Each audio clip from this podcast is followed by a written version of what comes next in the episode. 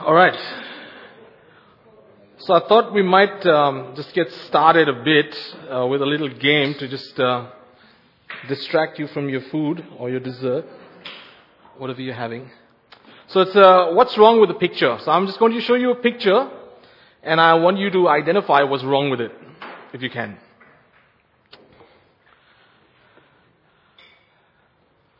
So what's wrong with that?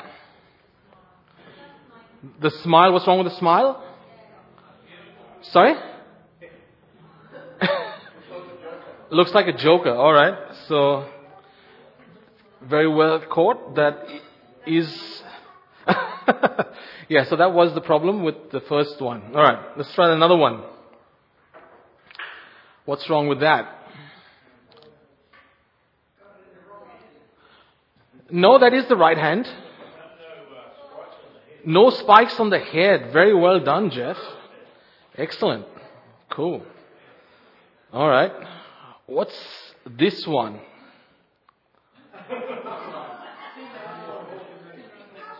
Sorry? Wonderful. Very good. Excellent. Okay. It's uh, Olympics time. So can anyone tell me what the problem with that is? Wow, you guys are sharp, man. Gosh, well done. All right, and lastly, we need something Aussie.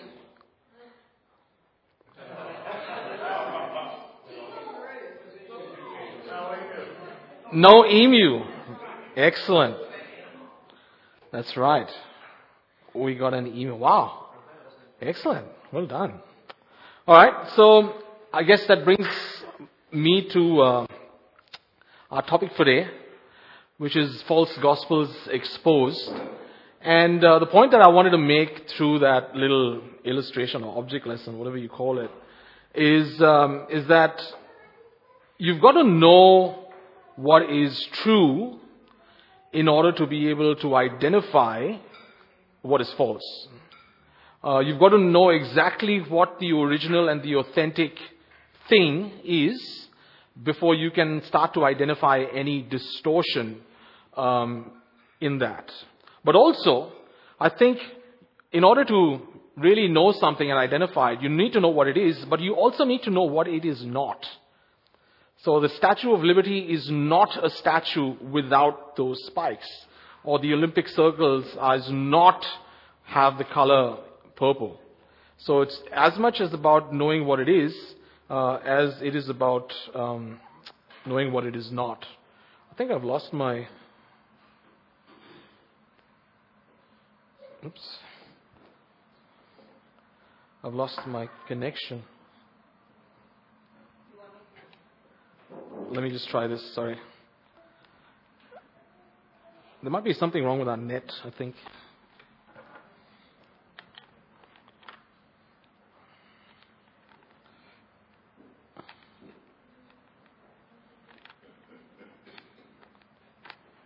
Oh.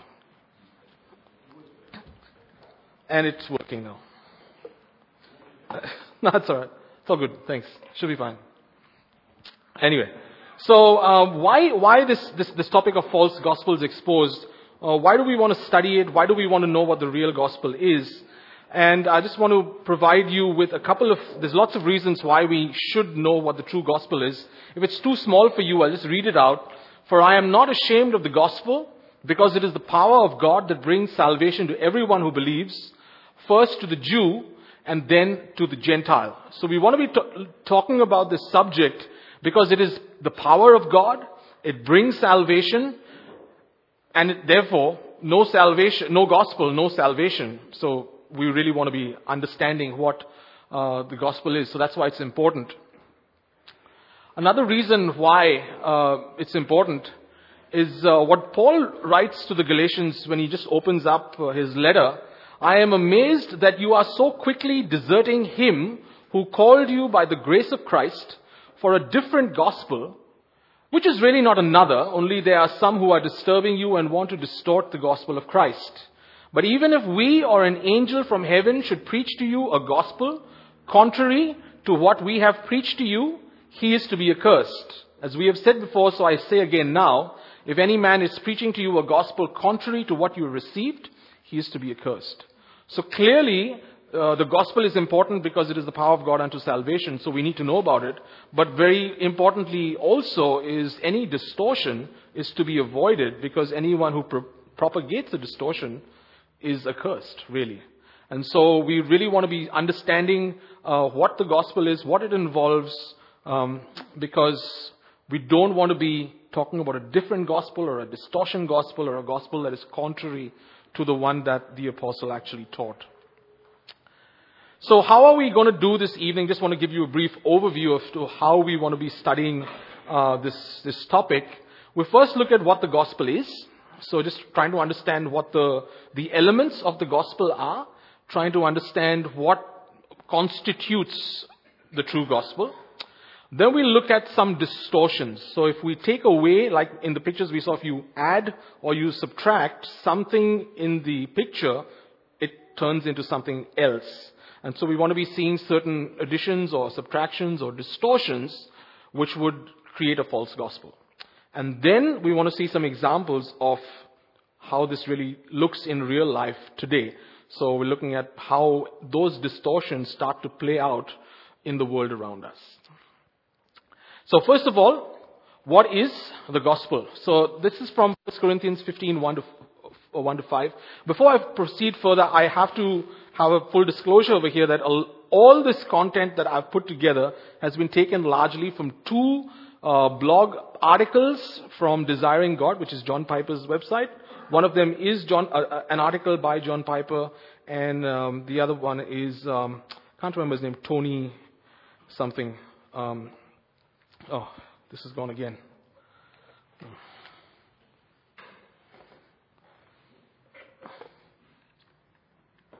Sorry. Technology is a beautiful thing till it doesn't work.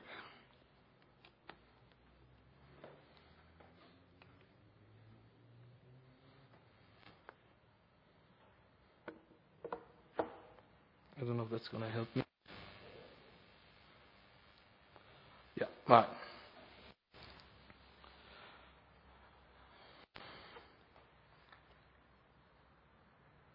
So, now I make known to you, brethren, the gospel which I preached to you, which also you received, in which also you stand, by which also you are saved, if you hold fast the word which I preached to you, unless you believed in vain.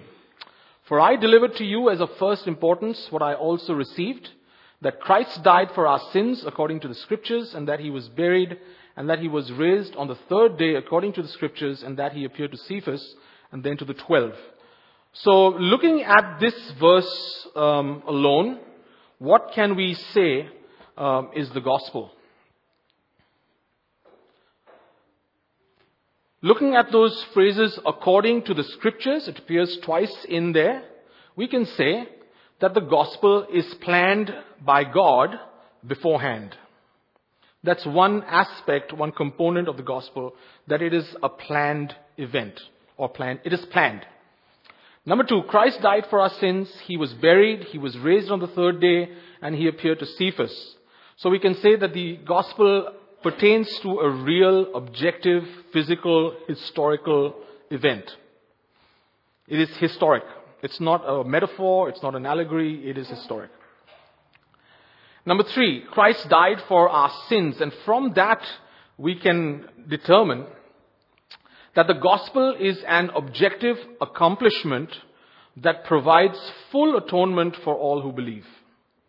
It is something that was done.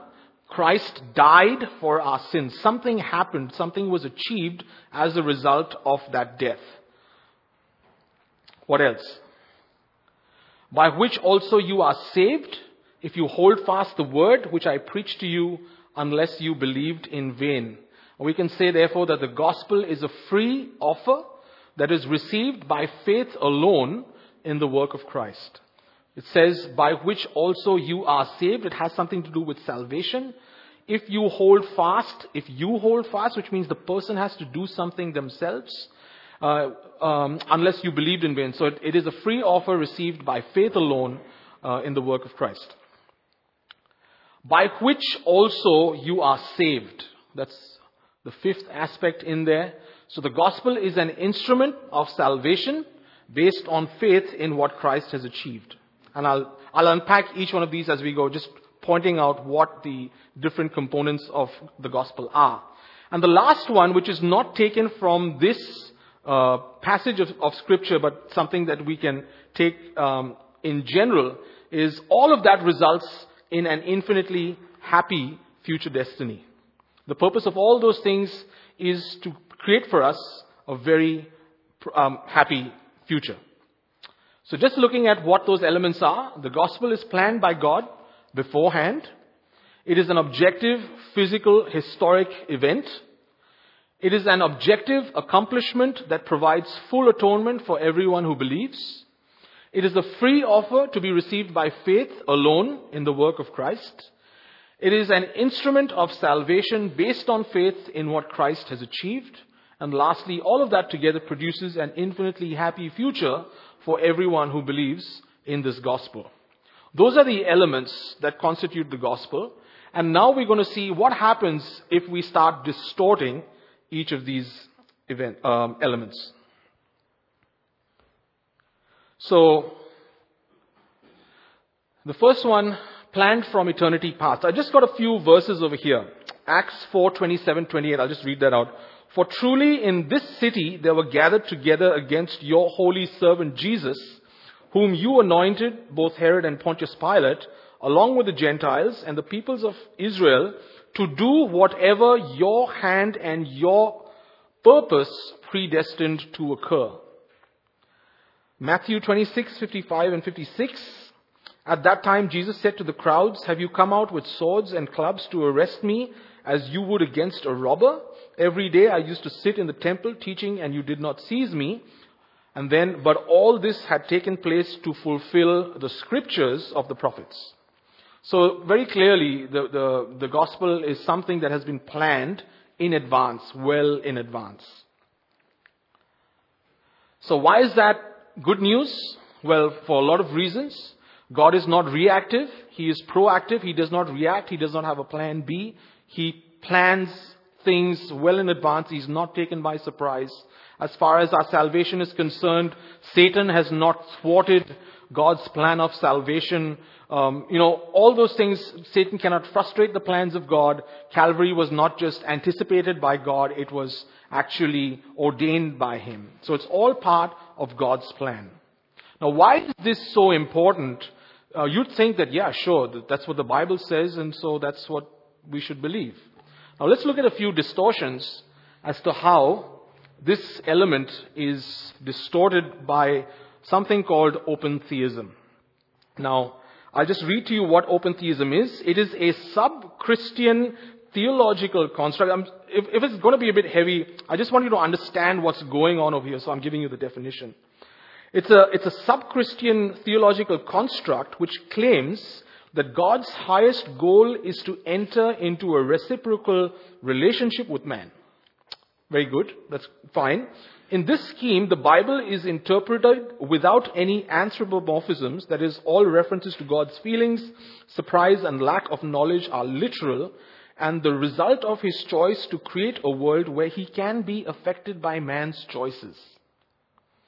God's exhaustive knowledge does not include future free will choices by mankind because they have not yet occurred. So God doesn't really know what's going to happen because it hasn't happened.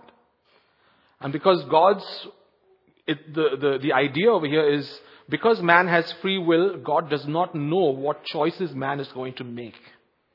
And therefore God's sort of winging it along with man. Let me give you a few examples. The God of the Bible displays an openness to the future, that is, an ignorance of the future, that the traditional view of omniscience simply cannot accommodate. That's by a guy called Clark Pinnock in his book Augustine to Arminius. Someone else? David Basinger in The Openness of God. Since God does not necessarily know exactly what will happen in the future, it is always possible that even that which God in his unparalleled wisdom believes to be the best course of action at any given time may not produce the anticipated results. in the long run. So God might want to do something, but it may not turn out the way He wants it to turn out, which is not what we read just now. But anyway. John Sanders, he has a very provocatively titled book called The God Who Risks. And he says it is God's desire that we enter into a give and take relationship of love. And this is not accomplished by God's forcing his blueprint on us. Rather, God wants to go, wants us to go through life together with him, making decisions together. We're friends, we're working it out as we go. Together we decide the actual course of my life, right? Together. God does not together. We make it happen together. God's will for my life does not reside in a list of specific activities, but in a personal relationship. As lover and friend, God works with us wherever we go and whatever we do. To a large extent, our future is open. And that's why you have the idea of the open theism or the openness of God. Our future is open and we are to determine what it will be in dialogue with God. So let's sit down, let's have a chat, let's see where we want to go. And God says, sure, if you want to do that, sure, let's work things out and see how we can move on. Now, a lot of this comes from a place of not wanting to portray God as someone who um, is who allows suffering. Because the problem of suffering is so great, people don't understand how to deal with it. Why would a good God allow suffering to happen if he is powerful enough? Why can't he stop it? If, he's, if he can't stop it, then maybe he's not powerful enough. And so the, this is a problem that a lot of academics and scholars are trying to grapple with. And so the, the problem of suffering says, oh, maybe God doesn't know exactly what's going to happen. So it's, it's open. It's kind of open. And proof of this is Another open theist, his name is Greg Boyd, and this is from his Twitter feed. So God's Not Dead Part 2, the movie says, My life may not be going the way I planned it, but it is going exactly the way God planned it. That's what you and I would say. And Greg Boyd says, Yeah, tell that to those who lost loved ones in yesterday's massacre. So obviously these, these people have a problem with the problem of suffering. They're not able to get their heads around God's sovereignty even over suffering. And so they, this is the way they sort of accommodate um, that God is not cruel. Uh, he allows suffering because he doesn't really know what's going to happen. That's their way of accommodating the problem. So that's number one, uh, the element and the distortion. Now we look at what the second one, we say that uh, the gospel is an objective historical event. Now, just a couple of verses. Um, like you, you all know the, the, the passage from 1 Corinthians 15, but if there is no resurrection of the dead, not even Christ has been raised, and if Christ has not been raised, then our preaching is in vain, your faith also is in vain. Moreover, we are even found to be false witnesses of God, because we testified against God that he raised Christ, whom he did not raise, if in fact the dead are not raised. So obviously Paul is using a negative argument over here, but he's very clearly saying that this happened. And if it didn't happen, then we are found to be liars because we said something happened when it didn't actually happen. Luke 24:26 while they were telling these things he himself stood in their midst and said to them peace be with you. So very clearly scripture tells us that this was a real historic event much like we are sitting here suppose someone comes through the door and says peace be with you that's how Jesus came through the do- walls into the room where the disciples were and he announced that he was alive after his crucifixion. So it's very, now, who in their right mind would have a problem with that? A lot.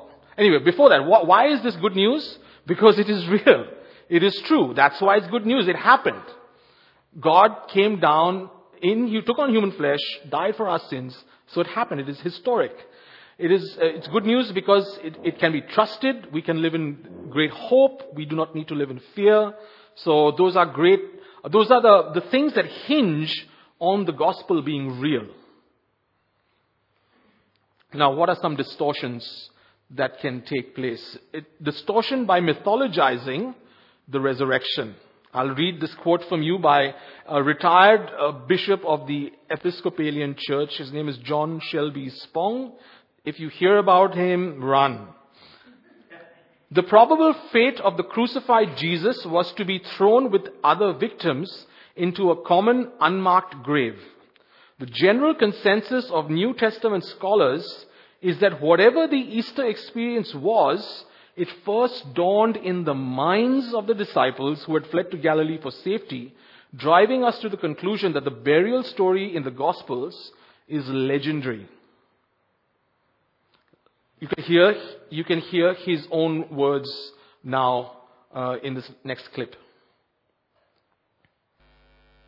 There is a powerful Easter experience that starts the whole Christian faith transforms the disciples, changes them from cowards who had forsaken him and fled, and brought them back into being heroic followers of this Jesus.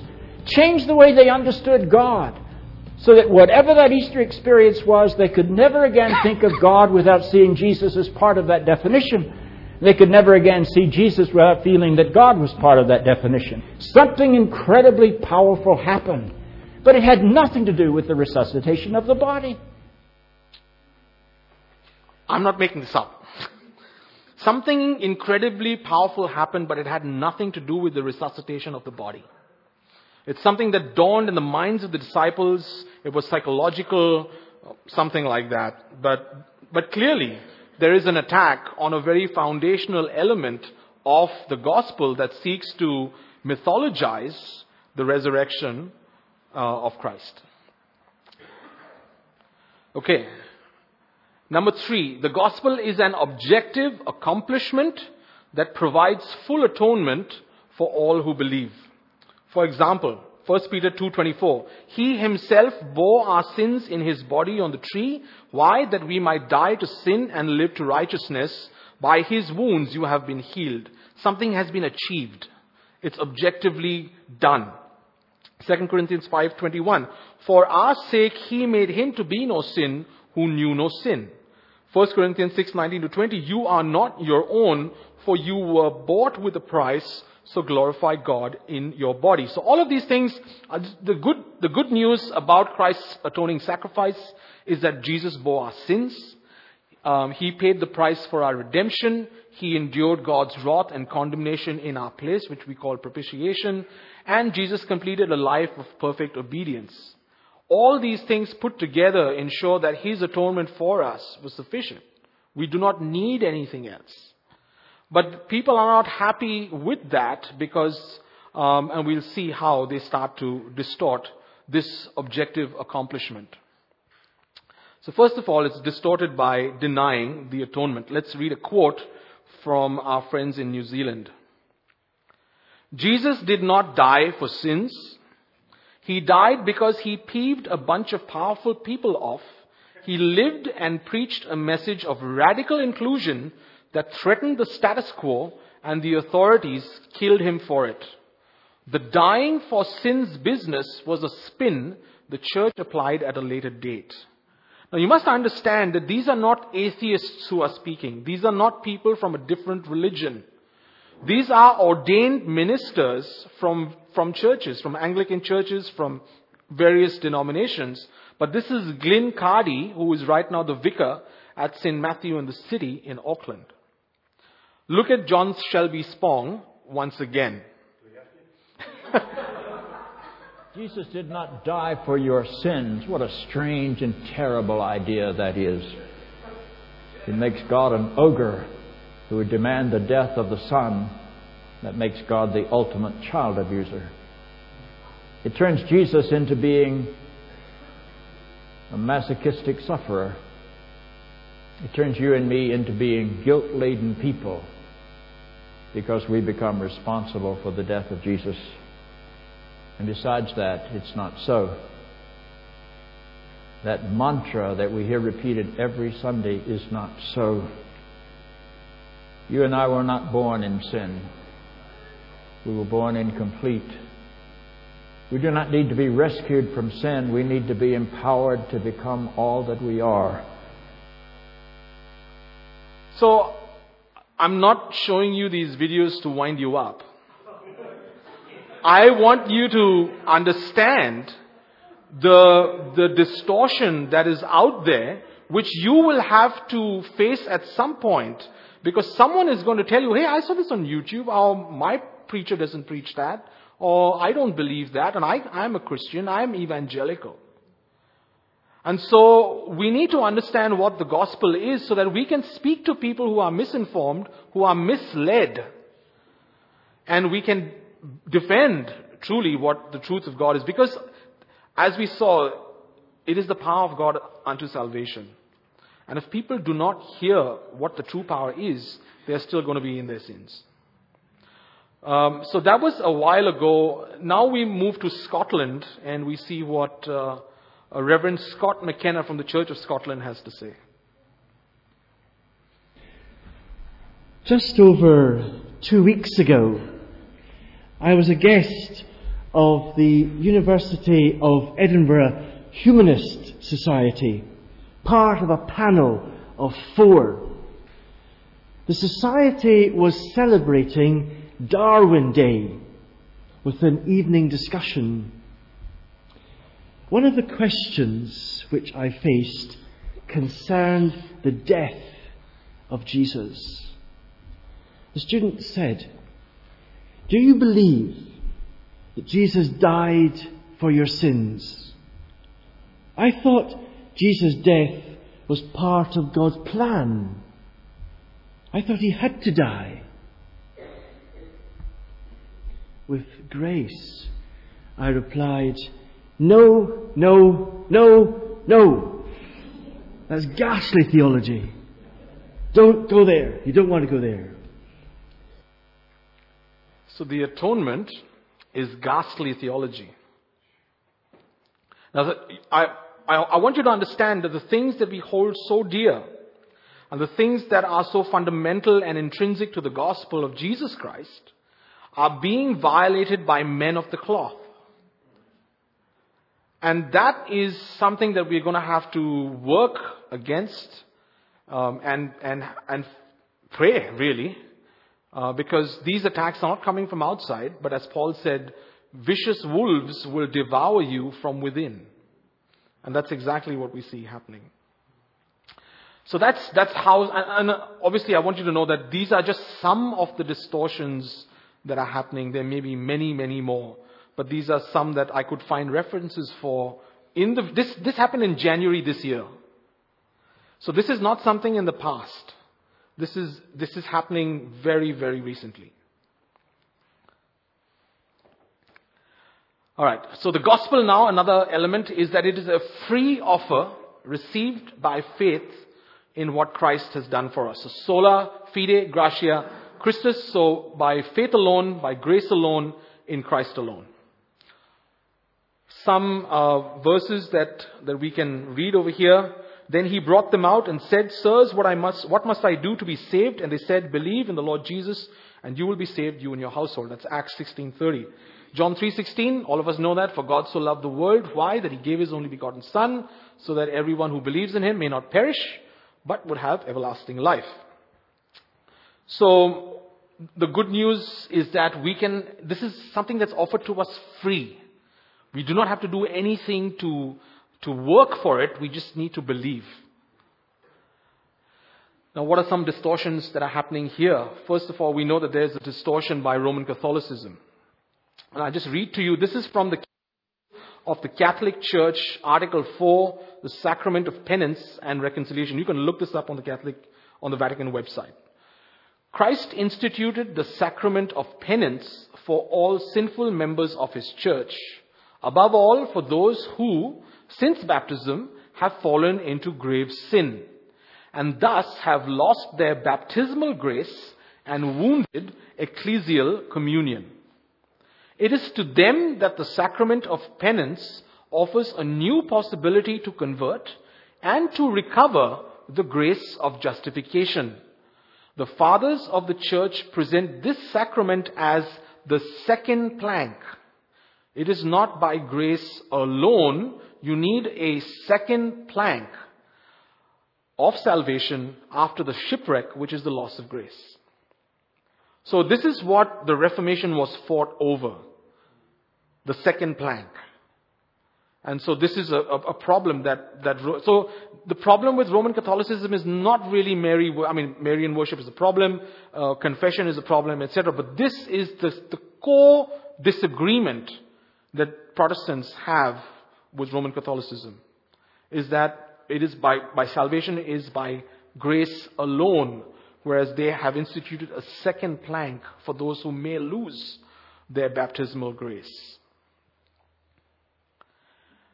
John Piper has uh, written um, a book called The Future of Justification, and he wrote it as a, a response to the Bishop of Durham, called uh, his name is N.T. Wright, and he's responsible for developing a new perspective on Paul. And I won't go into the details; it is quite complex. But John Piper says, by treating works of the law that Paul talks about in Galatians, by treating works of the law as not all works but only the ceremonial works of circumcision, the food laws, and the Sabbath keeping. Thus, when Paul says that one is justified by faith apart from the works of the law, he is only excluding those ceremonial Jewish boundary markers. He's not excluding other works. And so, N.T. Wrights allows, when, basically when he says that it doesn't cover all works, it opens the door to allowing other moral works of love to slip in the door with faith as the basis of our justification. And so, yes, we are saved, but we need to do good works as well in order to remain saved. So that's a problem. And these, again, like I'm saying, these are Christian, evangelical, theologians, scholars, bishops, very influential, have great followings, and what you'll notice, and, and, you'll see this as we progress through, is these things start off in academia, in, in universities. They trickle down to perhaps people who have more influence as authors and speakers. And soon it finds itself in the mainstream, in books, in songs, in websites, in active movements that people are requested and, and encouraged to be a part of. So, um, and it happens really quickly now, especially with, with the internet. Number five, and we spend a bit of time on this. The gospel is an instrument of salvation based on faith in what Christ has achieved. Let me read a few uh, verses for you over here. You have been born again, not of perishable seed, but of imperishable, through the living and abiding word of God. 1 Peter 1:23. Whoever believes in the Son has eternal life. For by grace you have been saved through faith, and this is not your own doing, it is the gift of God, not a result of works, so that no one would boast. You know all these verses. And so we want to look at the components of this instrument.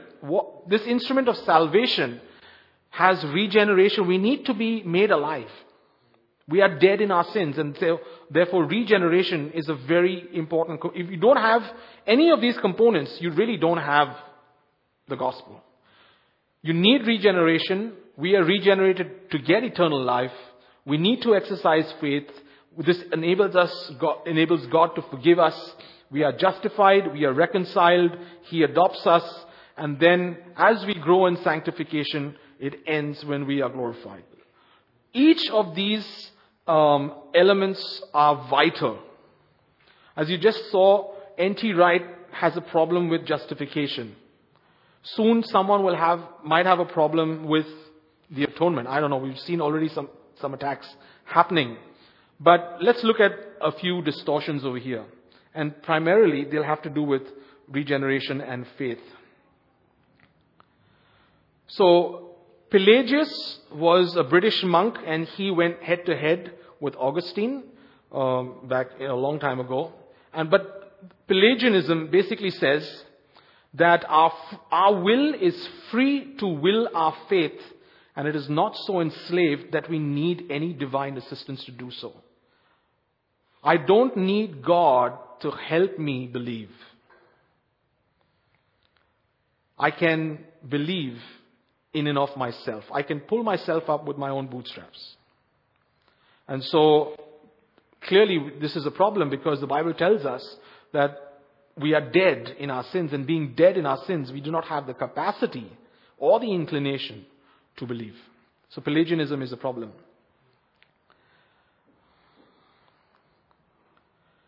Arminianism would teach that God helps people overcome. He does help people overcome the deadness of their soul.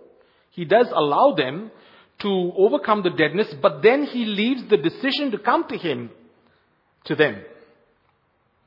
And so Arminianism teaches that God helps all people overcome their deadness of soul and leaves to the decisive will of man whether to follow that grace and trust Christ as a conse- and as a consequence be born again. In other words, regeneration does not cause faith. Rather, faith is a choice to agree with God's grace and believe and thus be born again. So here, faith would be a choice, whereas the gospel tells us that faith is a gift. Uh, Jesus himself says, All that the Father gives me, it's not that he lets them take their own choice to come to me, but he says, All that the Father gives me will come to me, and I will lose none of them. And no one can come to me unless the Father gives him to me.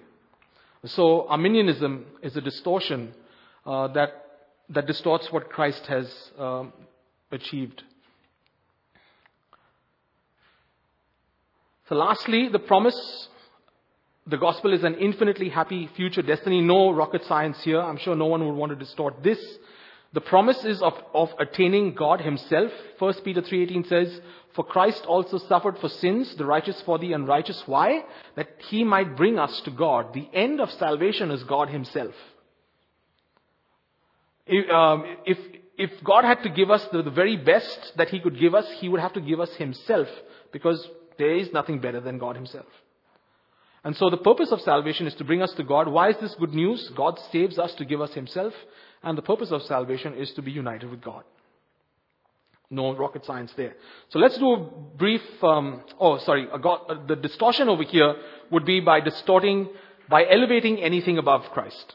Anything in our lives which gives us ultimate meaning, for which we are consumed in an ultimate sense, anything uh, anything like family, money, career, ambition, power, anything could be a distortion of the gospel because that starts to compete with our affection and our attention instead of God. So whereas God makes us and saves us to, to be with Him, and suddenly something else starts to compete with that for our attention, that would immediately cause a, a distortion in the gospel. So we've looked at those elements. Uh, we've looked at six elements. It's, it's, it's an objective um, um, event. It is planned from eternity past. It is a real and historical event. It is an objective accomplishment. It is an offer. It is a free offer. It is an instrument of salvation. Uh, and lastly, it is an infinitely happy future. So I want to leave you with this is how do we identify the, the true gospel? Ask yourself three questions. How am I saved? What am I saved from? And what am I saved for? The moment you are confronted with anything that claims to be the gospel, ask yourself these questions. How am I saved? What am I saved from? And what am I saved for? Three very simple questions. We see the answers to this. It may be a bit small, so I'll read it out for you. The Bible says that we are saved by grace through faith in the wrath absorbing, I love that word, wrath absorbing. We are saved uh, by grace through faith in the wrath absorbing death of Jesus Christ on the cross and justified in his resurrection as a substitute for us, the rebel lawbreakers. That's what, that's how we are saved. We are saved by faith through grace sorry, by grace through faith. What are we saved for? We are saved, what are we saved from? We are saved from a holy God. We are actually saved from His wrath. We are saved from sin, yes, but actually we are saved from God for God. We are saved from a holy God, from His righteous wrath poured out eternally on every sinner who has disgraced His glory. What are we saved for? We are saved to have peace with God, to be holy, to be gathered among God's people who live and love and who magnify God by treasuring Christ and enjoying Him above everything in this world and the next. So that's your barometer now for judging anything that comes across your path claiming to be the true gospel. How am I saved? What am I saved from? what am I saved for? And let's see how four different, very um, popular gospels have come into um, our society. And this is a distortion by redefinition. The moment you start fiddling with those core elements and those key elements that we saw, the moment you start saying, no, I don't need this or I don't need that, and I can start tweaking stuff to suit my convenience, you will start redefining what the gospel is. So the first one we'll look at is the therapeutic gospel. Second, the prosperity gospel. The third, the attention gospel. And lastly, the social gospel. There may be heaps more other fake gospels out there. These are just four examples of something that's pretty common that would pop up every now and then, even amongst uh, uh, your friends and family.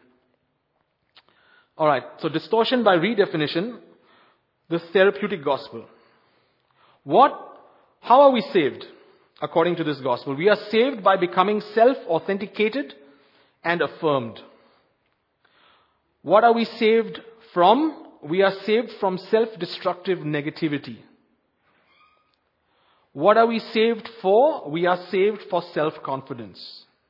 If you happen to be a psychologist or things like that, uh, this self-esteem issue or those sorts of things would be very positive and affirming, trying to make people feel good about themselves. So again, here's Bishop Spong telling us what we should be thinking. There is no atonement in the fourth gospel. There is no wallowing in the sinfulness of humanity. There's no portrayal of Jesus as the divine rescuer who comes to save the sinner the Redeemer who comes to give value to the worthless, the rescuer who comes to lift up those who have fallen. Those ideas are not in the fourth gospel. The fourth gospel would never lead anyone to say something that we hear in worship almost every Sunday in almost every Christian church namely, that Jesus died for my sins. That is not a fourth gospel idea. The fourth gospel portrays one who is so full and so free and so whole that in the giving of his life away, he achieves the fullness of what humanity is all about. So it's all about reaching your full potential. So anything that stops you from reaching that potential is actually a sin. How else is the gospel redefined in the prosperity gospel? What are we saved? Um, how are we saved? We are saved by faith that produces health and wealth. So if your faith is not producing health and wealth, then uh, you're not cutting it. What are we saved from? We are saved from poverty and financial heartache. And what are we saved for? We are saved to joy financial abundance. And I know that all of you were looking forward to the man Joel Osteen himself. So here's what he has to say. I want to talk to you today about asking big. When God laid out the plan for your life, He didn't just put what you need to get by, to survive, to endure. He put more than enough. He's a God of abundance. And we see this all through the scripture. When Jesus multiplied the little boy's lunch, five loaves of bread and two fish, after thousands of people ate, there were 12 baskets full left over. And what's interesting is they had counted the people beforehand. Jesus knew how many were in the crowd that day. If he wanted to be exact, he could have made it where there would be no leftovers. On purpose, he made more than enough.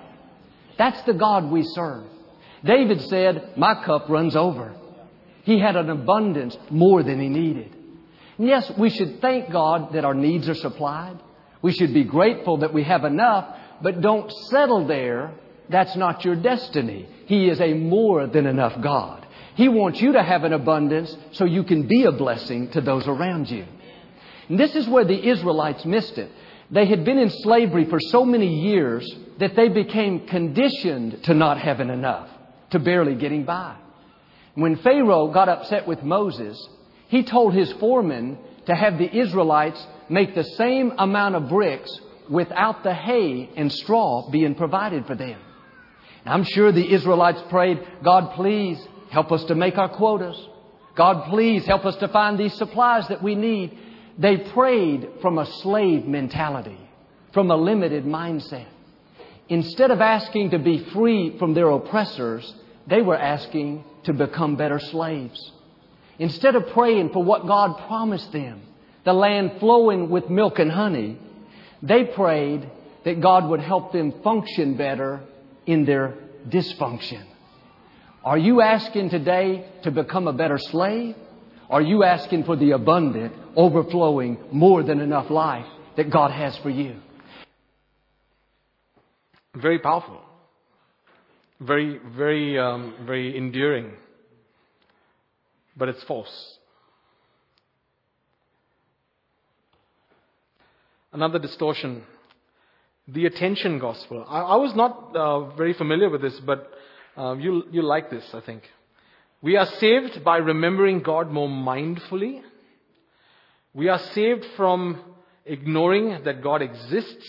And we are saved to live more conscious of God. Sounds very God centered. Sounds very holy and sounds very, um, very good. Um, so as you watch this next video, it's going to take a while, but I promise you it will make its point.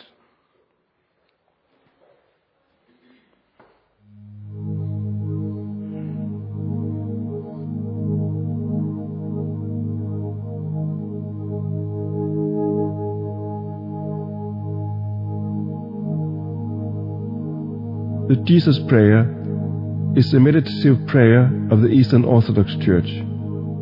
It is prayer. It's calling upon Christ to invite Him into our heart. The Jesus Prayer is linked with breathing, whilst our awareness is centered on the heart.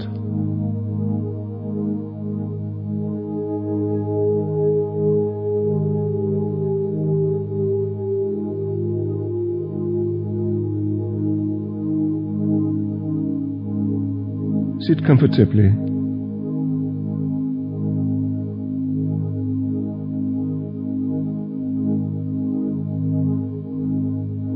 Feel your body's contact with the floor and the chair back. Let your feet rest on the floor if possible. Imagine they have roots going deep into the ground.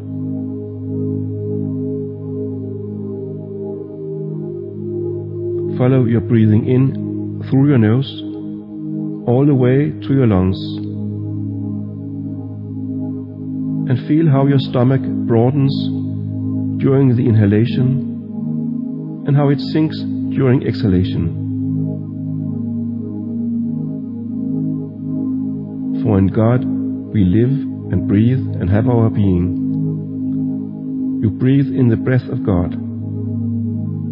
Christ's presence and God's Spirit fills you and oxidizes your inner being, and you exhale the waste. When you rest in your breathing in and out, you focus your awareness in your heart region.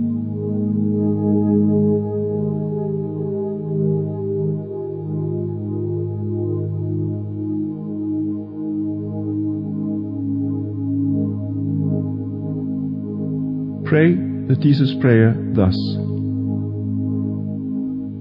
Inhaling, you think or pray, Jesus Christ, Son of God. Exhaling, you think or pray, have mercy on me. Inhaling, you receive all that Jesus Christ wants to give you. I won't inflict that on you anymore, but basically it's, it's talking about rest. And whatever inhale Jesus Christ, Son of God, and you exhale, have mercy on me. Those are good words. Son of God, have mercy on me. Yeah, that's what you want to pray. Have mercy on me.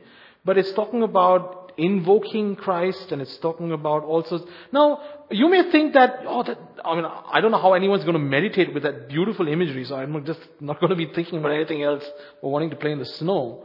But, um, but what's wrong with that?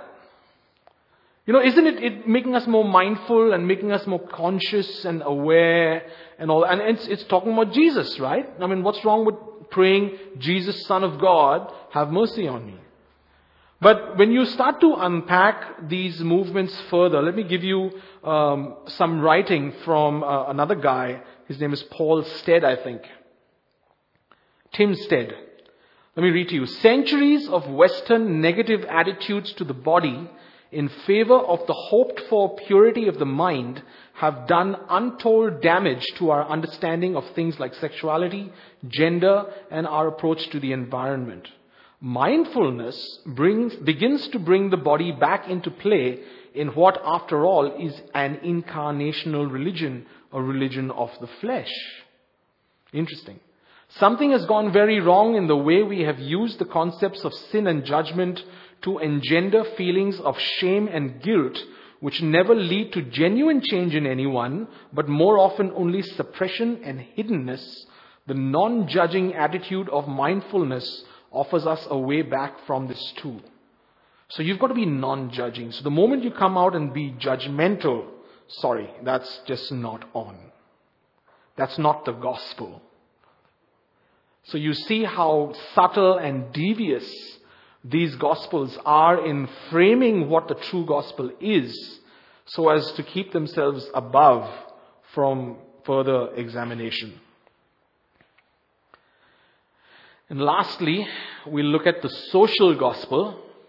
How are we saved? We are saved by focusing on the needs of others and being reconciled to one another. Why are we saved? Or what are we saved from? We are saved from societal structures that promote injustice, inequality, and racial or cultural or ethnic disharmony. And what are we saved for? We are saved to bring about cultural transformation and restoration, upliftment of the poor, global peace, social justice, and universal brotherhood. That's the social gospel. Beautiful things. Who doesn't want peace, right? Who doesn't want justice? Who doesn't want uh, equality? But when that becomes the be all and end all, that's when we start to have a serious compromise. So here are a few examples of how this plays out in the world around us. The Bible doesn't mind prosperity as long as it is shared. Are you then calling for the redistribution of wealth in society? Absolutely, without any hesitation. That's what the gospel is all about. The gospel is all about redistribution of wealth in society.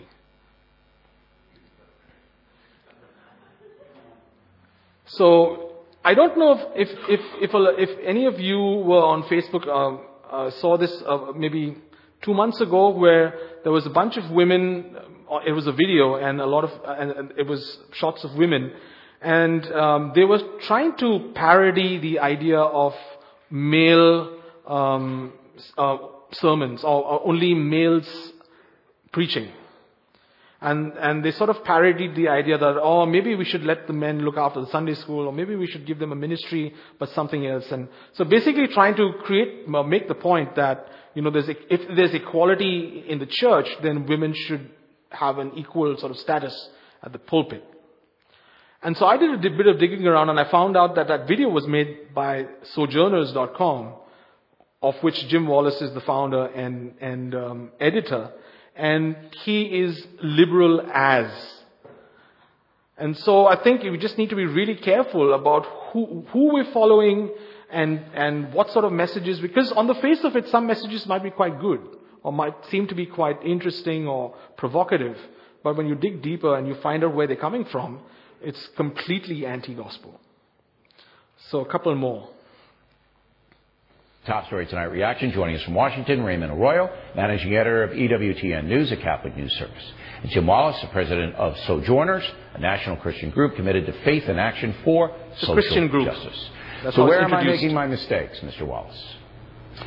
Happy New Year, Bill. Thank you.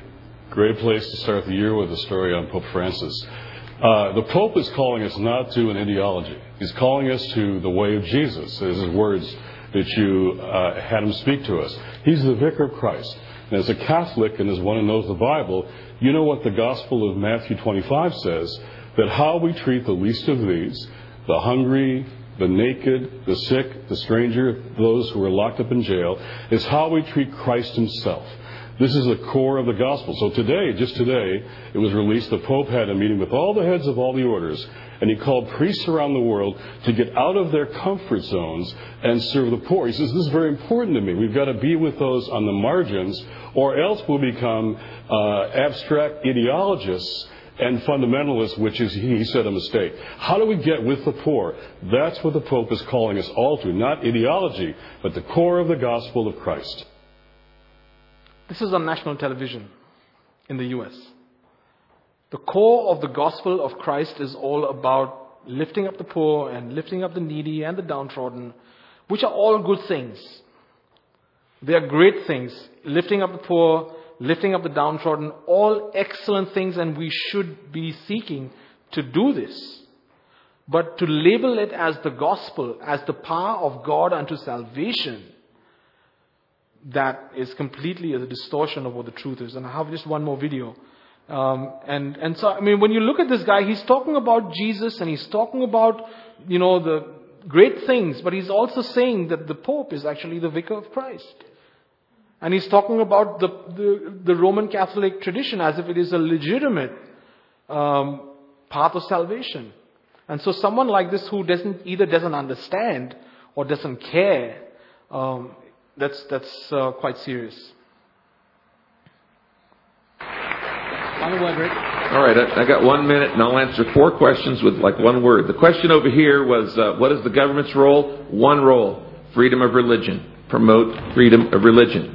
The person over here who asked about uh, the millennial goals, I, I, met last month with uh, Secretary General Ban Ki-moon uh, to talk about faith-based organizations working with the UN on this. And later you should talk to Tony Blair, who's just formed a foundation. He's much too humble to talk about it on this very issue. To my brother, Islamic brother here from Italy, I would say, I'm not really interested in interfaith dialogue. I'm interested in interfaith projects. We got enough talk. So, uh, two weeks ago, or uh, a, few, a few weeks ago at Georgetown University, we brought in three imams, we brought in three Catholic priests, we brought in three evangelical pastors, and we brought in three rabbis, and we said, What can we do about AIDS? And we started on some common ground on those issues. What can we do that we all, all care about? And uh, Tony, on your question on why is faith growing, there are eight answers to that, and I don't have time, but it's depersonalization is one of them, and fragmentation, and the, the, the fact that materialism and hedonism is ultimately an empty lifestyle. Things. People are looking for meaning. So, looking for Rick Warren, again, massive, massive voice in evangelicalism around the world. Uh, Purpose driven life sold like crazy, millions of copies, hundreds of languages. Um, and he is seen as a legitimate voice at the World Economic Forum uh, for Christianity. And he would, or seems to be advocating that these sorts of projects for AIDS and upliftment, working with interfaith projects with imams and rabbis and Catholic priests and evangelicals all together that these are good things that, that churches should get behind. So again, is that the gospel? No. Is that something that we could support as individuals? Perhaps. But to say that this saves people uh, is deadly. All right. So that's just bringing it to a close. What can you do to be more gospel driven? View every aspect of your life through the lens of the gospel, whether it's the songs you sing or the books you read or the blog posts you follow, whatever. Look at everything through the eyes of the gospel. And those components that we talked about, is it historical? Is it an objective uh, accomplishment? Is it a free gift? Is it an instrument of salvation? Does it meet all these things? This, like I said, you know, uh, these things start off in, in academia, but then filter down into songs, into plays, into books, some of them very attractive, some of them bestsellers on the Wall Street Journal or the New York Times. And we think, oh, this must be got, it must have something right in it because it's selling so much. But then when we, when we, we need to sort of really unpack what's being fed to us through the media, through the lens of the gospel to see whether it actually squares with God's word or not. Understand the meaning of the gospel by asking, what does this particular gospel component look like in my life? Example, if Jesus' righteousness is imputed to me, what does that mean for when I feel guilty and ashamed of my sin? If God sees me as righteous, and as God sees me and declares me as having the righteousness of Christ, how should that make me feel when I feel guilty and ashamed of my sin? Another example, if, if people cannot come to faith unless God regenerates them, how should that impact my prayer life? So looking at understanding these gospel components and just trying to find ways in which we can understand them better because how does this look in my life? What does justification actually mean for me as a person? What does regeneration mean? What does eternal life mean? How does that impact my life today? How does that uh, make me live differently and live in accordance with the gospel? Would perhaps help us be more gospel driven. Keep rehearsing the gospel in your mind so you can share it whenever required. How, what are the different ways in which you can present the gospel? All these different components, how can you mix and match them and present them? Not distort them, not subtract them, but present them differently. Present them in a different order. How can you um, talk about the historicity of, of Jesus? How can you talk about the fact that He takes our sins uh, on Himself? He stands in our place to bear the judgment of God. How can you just keep rehearsing them in your mind over and over so that whenever someone, when you have the opportunity, it sort of flows out much more easily. And lastly, alert others to any distortions that you come across. I heard the song, man, oh, it is off the charts. Watch out. I mean, it just helps if we can have each other's back when we say, don't listen to this, or look out for this guy, or, oh, this seems a bit off. So, you know, keep, keep your antenna up. Those are just some ways where we can start to perhaps be uh, a little more gospel centric in our lives. And uh, that brings us to the end. I don't know if anyone has any questions. Oh, thank you. Thank you.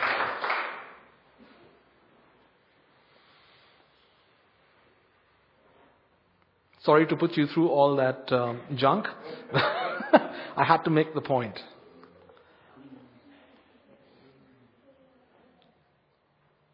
All right. Well, um, I might ask Jeff if he can come up and close.